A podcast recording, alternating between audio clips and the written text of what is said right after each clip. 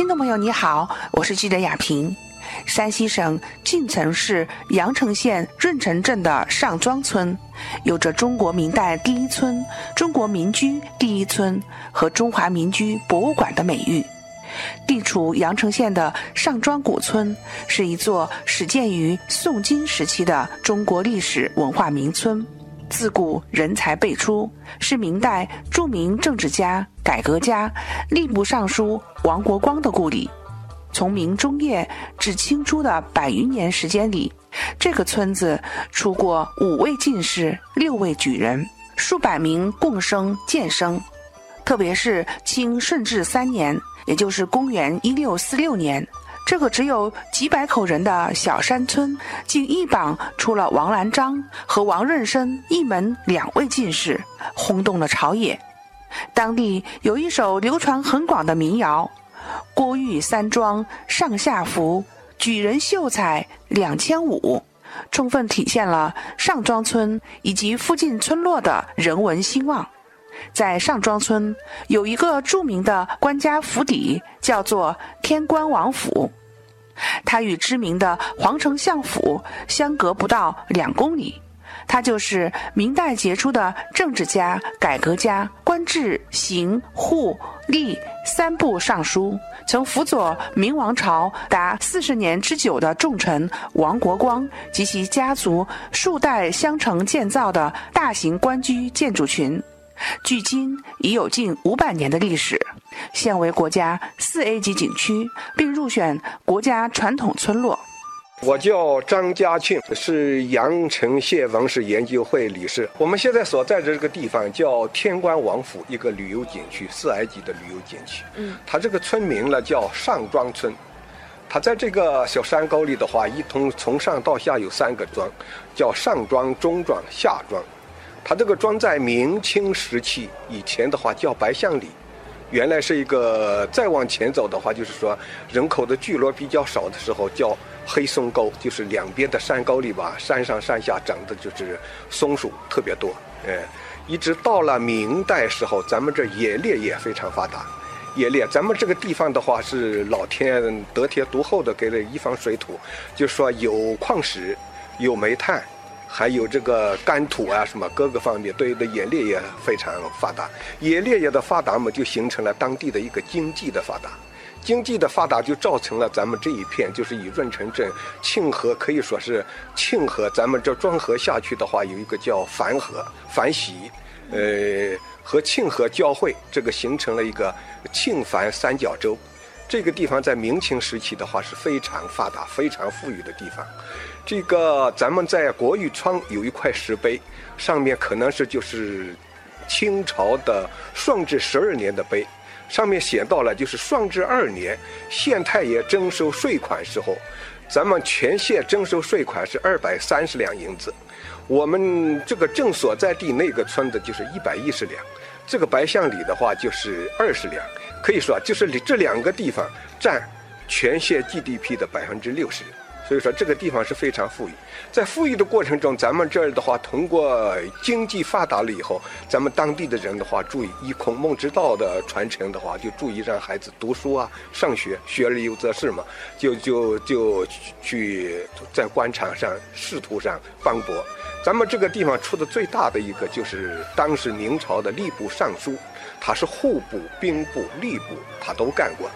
呃，这个叫王国光，就是咱们这个天官王府，为什么叫天官王府？就是由他。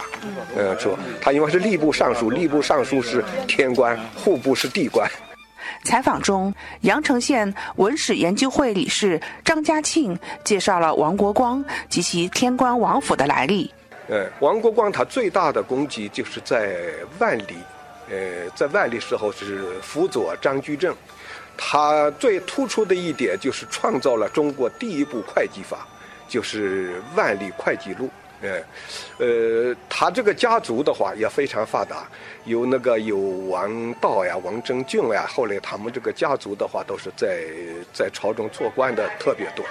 这个王国光有一个特点，就是说，一般的话是咱们的做官做到一定程度的话，奢靡的生活以后，对下层的不认可。王国光的话是一个比较特殊的，就是从他的家谱，从就是历史的流传，还有有好多民间的传说，对于王国光的赞扬是特别的高尚的。如今，天官王府也成为众多专家学者和不少社会人士寻古探幽的绝佳去处，并被他们冠誉为中华民居博物馆。而我们现在看到这个飞檐挑角的这个建筑的大院呢，就是咱们所说的这位天官王国光的府邸，并且这个王国光在当时是最为显赫的。这个门洞上方呢，我们可以看到这样一块青石匾额，写有是种宰地的字样。在那会儿，种宰呢，就是说主人的职位类似于宰相。因为明代时期的中央集权制度呢，是内阁和六部相互牵制的，所以他没有宰相的这种职位。但是主人当时的吏部尚书呢，类似于现在的咱们的中央组织部，管人事和官员任免的，所以就相当于类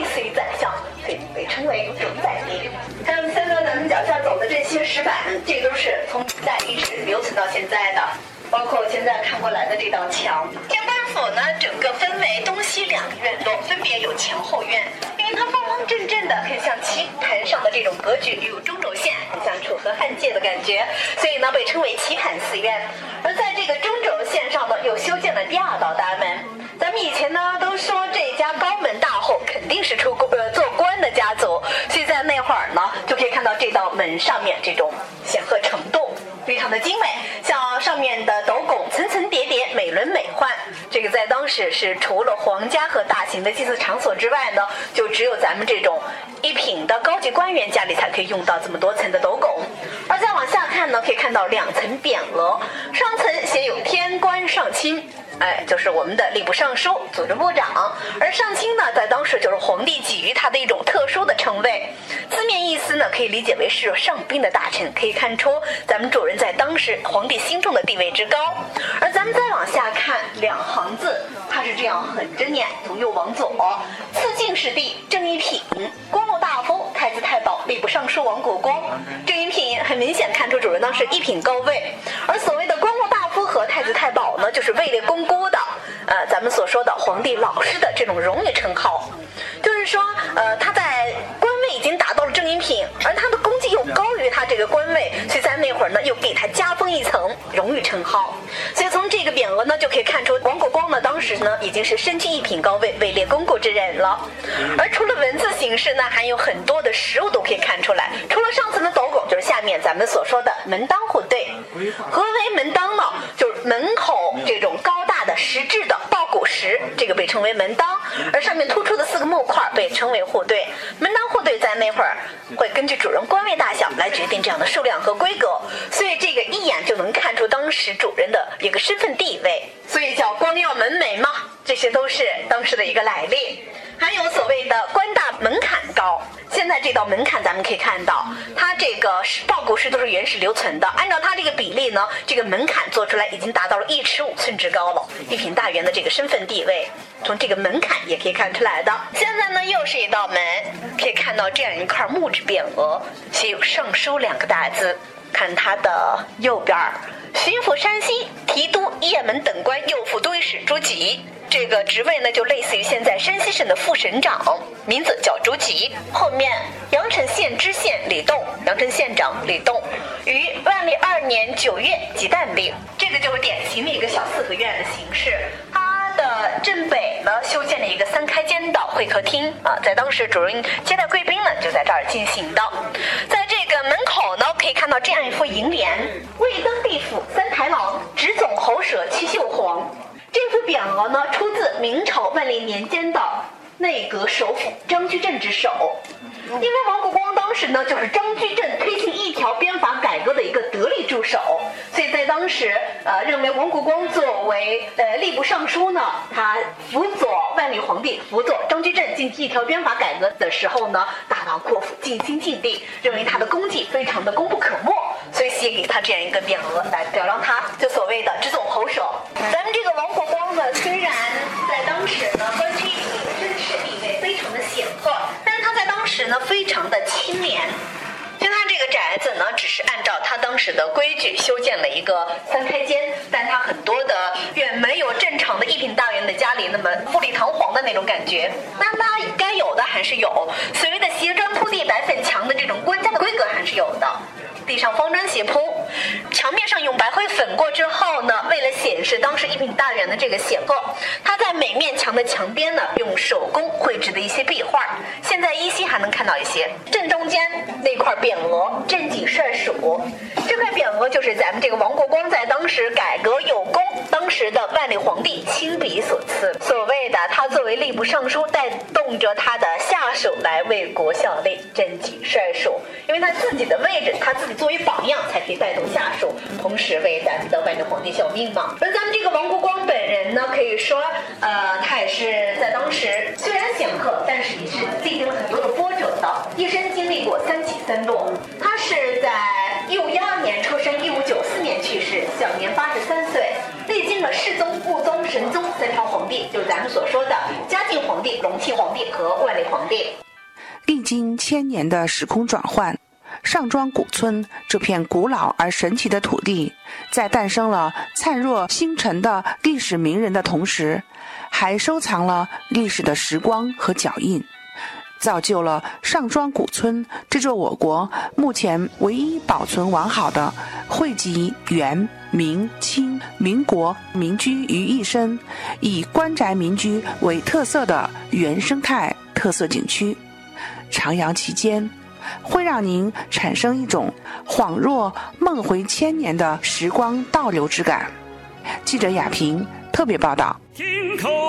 是老乡，你家住何方？你太行我吕梁，乡亲又相望。喝的是黄河水，吃的是红高粱。一块伴着土克拉声，一块跟着那麦秸秸长。我的老乡，我的老乡，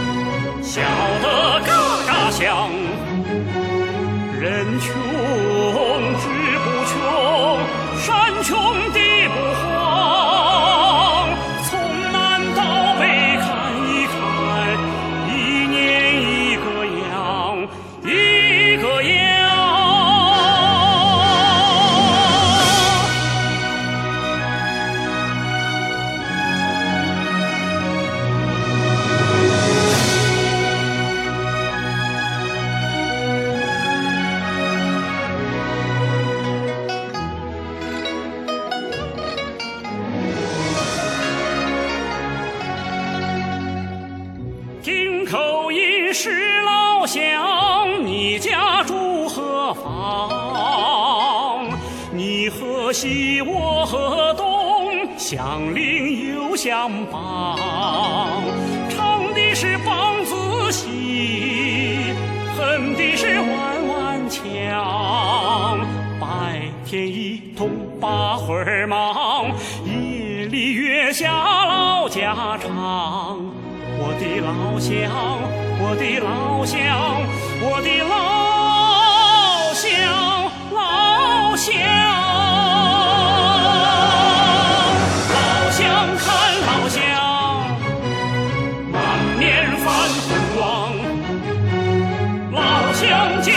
乡，